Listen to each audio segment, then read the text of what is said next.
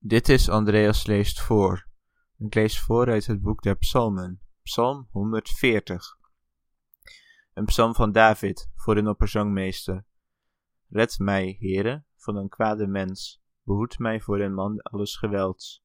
Die veel kwaads in het hart denken, allen dag samenkomen om te oorlogen.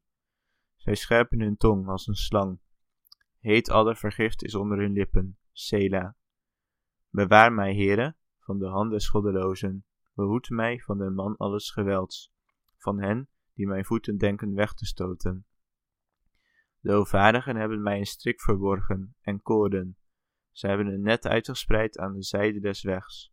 Valstrikken hebben zij mij gezet. Sela. Ik heb tot den Heere gezegd: Gij zijt mijn God. Neemt ter oren, o Heere, de stem mijner smekingen. Heere, Heere, sterkte mijn zels. Gij hebt mijn hoofd bedekt ten dagen der wapening. Geef, Heere, de begeerten des goddelozen niet. Bevorder zijn kwaad voornemen niet. Zij zouden zich verheffen. Seda. Aangaande het hoofd dergenen die mij omringen, de overlast de lippen overdekken hen. Vurige kolen moeten op hen geschud worden.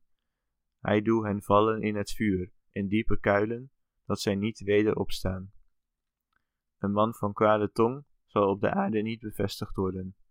Een boos man des gewelds, dien zal men jagen, totdat hij geheel verdreven is. Ik weet dat de Heere de rechtszaak des ellendigen en het recht der nooddruftigen zal uitvoeren.